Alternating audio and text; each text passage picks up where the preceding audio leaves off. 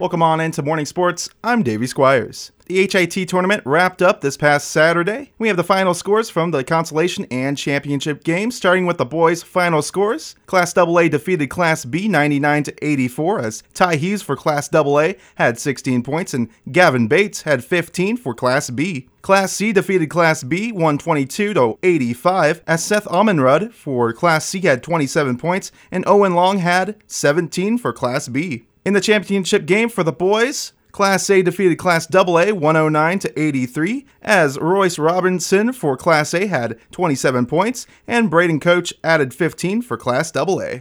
On to the girls' finals for the final day of the HIT tournament. Class B defeated Class A 103 to 83. Braden Gunlock had 20 points for Class B, and Havre's Yelena Miller had 20 for Class A. Class AA defeated Class C 64 to 50 in the girls' championship game. Brianna Williams had 15 points for Class AA, and Tegan Erickson had 14 for Class C. On to tennis as the Montana University women's tennis team suffered its fifth conference loss of the season versus Weber State at the Peak Racket Club Saturday afternoon. The Grizz fell to the Wildcats by one point, which was decided in the last two matches of the day.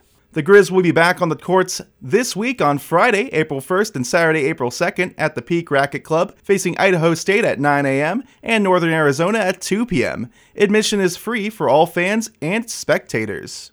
More Blue Pony sports coming up this week. On Thursday, the softball team will be in Glasgow, and on Saturday, the Blue Pony softball team will be in Miles City to take on Custer County.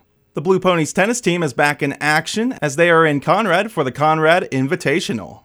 And the Blue Ponies track schedule opens up this Friday as they will be in Glasgow for the Glasgow Invitational. If you missed anything from this morning's sports report, check out the sports podcast tab on highlinetoday.com. For morning sports, I'm Davey Squires.